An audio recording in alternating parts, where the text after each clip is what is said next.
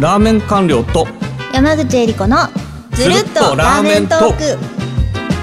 この番組はラーメンを年間700杯食べている私ラーメン官僚こと風木と飲食トレンドリサーチャーでラーメンが大好きな山口恵理子がラーメンについて語り尽くす番組です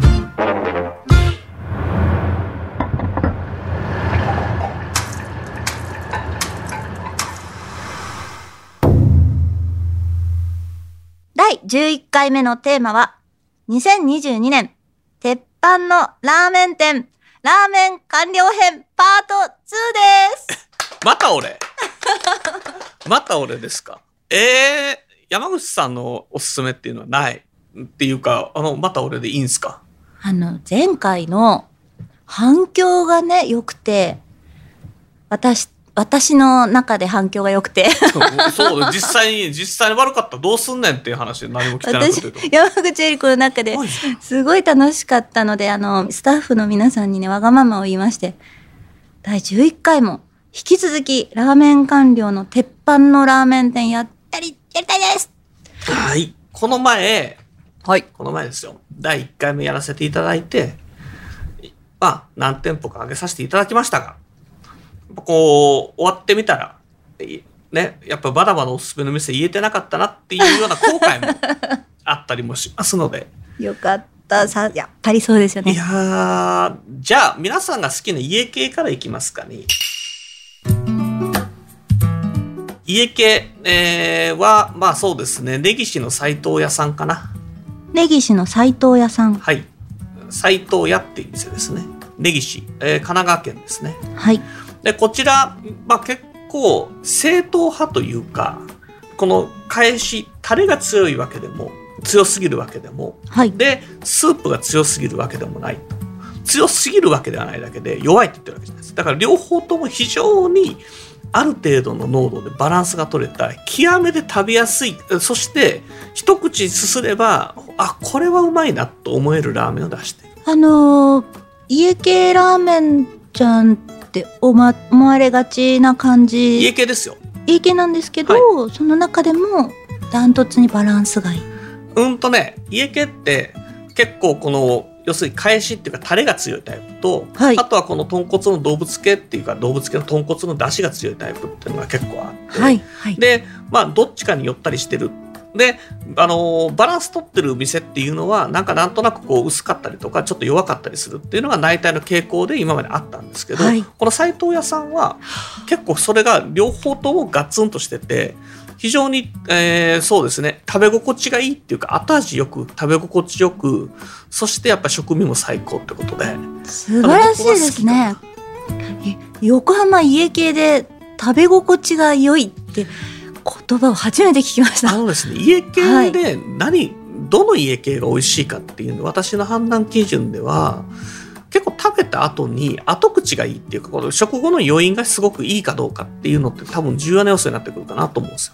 まあこれ濃厚ラーメン全てに言えることだと思うんですけど食べた後あもう次回いいかなっていうあがっつりしてるしいいかなと思うかそれともまた行きたいなと思うかっていうのってやっぱりこの余韻がいいかどうかっていうこの食後の余韻です。確かに分かれますねその意見は。うんもう水1リットルぐらい飲みたいなとか、うん。美味しかったからここはこれで収めとこうとかねありますね。といううん観点から見れば斎藤屋さんっていうのはこの結構この後口が良くてこの食べ終わったこの余韻そのままのしばらく残しときたいな口の中にと思えるぐらい。ラーメン官僚そこまはでい言わしめる。実はこれ組王子の田上屋さん出身で。はい。でこの田上屋さんっていうのもこう結構名門名店なんですけど実力店なんですけど、まあ、そこの教えを忠実に引き継いでで、まあ、この家系なので例えば朝はちょっとさっぱりしてて夜は濃厚になってくるみたいなそういうふうなあのバランスありますけどはい。ここなかなかいいんじゃないかなと思います。駅からまあそんなに遠くないですしね。横浜ラーメンはい。斎藤屋、はい。根岸のお店です。はいあとですね、えー続いてはですね。はい。そうですね。メイドインヘブンですね蒲田の。メイドインヘブン。うん。聞いたことあります？あります。はい。で、こちら油そばの店でございますが、実はもち姫という、あの、もち麦を使った超極太麺を、えー大胆に使った油そばが食べられるっていうので、まあ結構好評で、しかも、実はこの蒲田といっても、あっちの JR 蒲田じゃなくて、うんうんうん京急蒲田の方。そうですね。はい。京急蒲田の、しかもちょっと賑やかじゃない方に店があるので、実は、あの、夜の時間帯に行くと、そんなに並ばずに食べられると。そういったメリットがあります。私ね、こちらのお店の盛り付けが結構好きで、盛り付けの写真映えるなっていうのでチェックしてます。美味しいんですよ。美味しいんですけど面。白いですよ。あのすするす。すするっていうよりかは、はいこの麺を噛み締めるっていうね、うん麺を食事として噛むっていう体験でこの体験が味わえるっていうのでまあ非常にこの汁なしの中でもやっぱりエポックメイキングな店かなっていうふうに思うんですねすごいですよね。なんか。ちなみに山口さんはい知ってます、あの最近の流行りっていうので実はもち麦を使ったラーメンっていうのも結構増えてるもち麦ですか？うん。だから、あの、小麦っていうか、あの、もち米ってあるじゃないですか、米の世界に。だから、お餅のように、このお餅のような食感になるっていう。で、それの麦バージョン。それをこう混ぜこう練り込ませると、結構このくにゅくにゅっとした弾力性がある、あの、うまいラーメンが出来上がるんですね。これ好きな人は好きなんですよ。そうですね。はい。まあ、あのーね結構この、なんでしょうね、え、並ぶ店で、実はこの新川崎の日陰という店も、もち麦を使ったラーメンの頂点として君臨してますが、まあ、そこはね、あの、店主さん取材拒否だって言ってるので、実は内緒でございます。もち麦ラーメン界の頂点を極める、もう一度お店のお名前をお日願いしま。陰さんですす。あ、ちなみにこのお店は2022年の、あの、オープンじゃないですけどね。はい。はい。ということで、まあ、このメイドインヘブンで、実はこちら、あの、前回紹介した、ひなり竜王が4号店で、こちらのメイドインヘブンが3号店ということで、和歌の、えー系列店ということになります。はい。はい。で、あとですね、あの、湘南に行ったついでにぜひ行ってもらいたいんですけど、ラーメンわら。湘南のラーメンわらさん。はいはい。こちらは僕好きですね。特に醤油。行ったことある？辻堂のわらあります。はい。面白いですよね。あそこあの、町田の新華っていう結構塩の名門の出身なんですけど、はいあの、塩の味も、醤油の味も全然この新華と違ってて、あの、醤油は非常に返しがズドンとくる攻撃的な味なんですようん、ね。はい。けれども、チンタンっていうね。だからこの非常にさっぱりとした美しいラーメンなんですけど食べてみたらこのアグレッシブな味わいにちょっと狂気乱舞するっていうねなんかあのー頭がその味についていかなかった記憶があります。なんだこれと思いました。あだからこの自分が知ってるあのフィルターとは全然違った味出してくるからってところでしょ、うんはい。だそういう驚きも感じられるかな、なのでこのやっぱりスープが透き通ったいわゆる淡麗ラーメンっていうのにある程度食べ慣れてる方にこそおすすめしたい一杯かなと。面白いですね。ここに関しては私も目で見た情報とあの味とのパバランス自分の中での処理に困ったお店です。あのいい意味でね。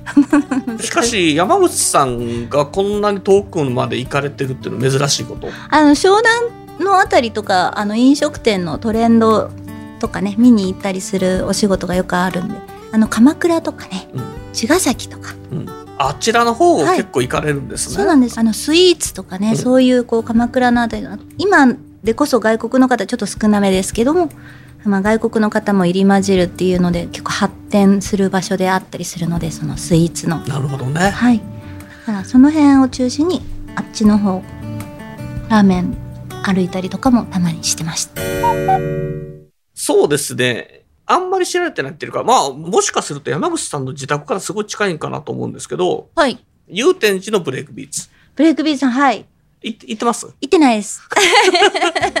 ブレイクビーツはね あの結構この店主さんの経歴からしても面白くて天使さんもともとあの DJ とかやってたりする。でラーメン店やる前っていうかブレイクビーツやる前はカナダの方でシェフしてたんですよ。フレンチの。はい。でそこであの腕を磨いてちょっとラーメンっていうのやってみようかなって言って、えー戻ってきてやり始めたっていうのがこの祐天寺のブレイクビーツさんあのラーメン官僚としてはそうそのラーメン屋さんになるきっかけとかがちょっとやってみようかなとかいうのは特に問題ないんですか？全然ないです。いやむしろあの有名店の出身の方もはい。結構この実力店有名店で何年も修行して下下積みを積んで重ねてラーメンの味だけじゃなくて接客とかラーメンに対する心構えとかそういうのを学んで独立されるっていう人もいれば他の業界からこうラーメンちょっとやりたいなっていうので入ってくる人もいるし例えばラーメンの食べラーメン好きが高じて作る方に回る人っていうのもいるので,、うんそうまあ、人それぞれかなと思いますけどあのブレイクビーツさんに関してはそのカナダ帰りのスタイリッシュ系そのおしゃれラーメン系って分類されてるんですね。いわゆる淡麗系でかつ店主さんの個性が色濃く反映されたラーメンっていうことで、こう有名なのが1ヶ月あの通ってないともう全然ラーメンのあのスタイルとかラーメンの味が変わってしまってる。うん。まあ、店主さんどんどはい。んこのオープンした味から改良を加えててカスタマイズカスタマイズしてどんどん美味しいものを作ろうというふうに頑張ってるってこと。1ヶ月通ってないと全然別のラーメン出てくるって言われてるぐらいここはあの注目っていうか変化が激しい。あとは店主さんのその時々のラーメンに対する考え方っていうのが見える店っていう意味でおすすめですね。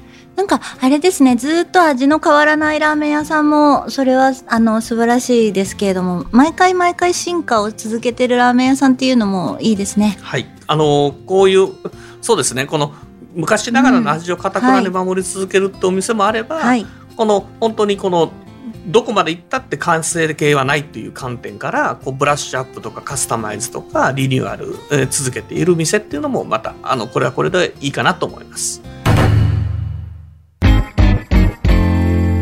かあっという間に時間になりましたが10回11回と2回続けてもラーメン完了まだ出し切ってない気がするんですよね私ね。どんだけ出せすごいるねんっていう話ですけどあの見方変えればあの、はい。2022年っていうのはこれだけ豊作だってことです。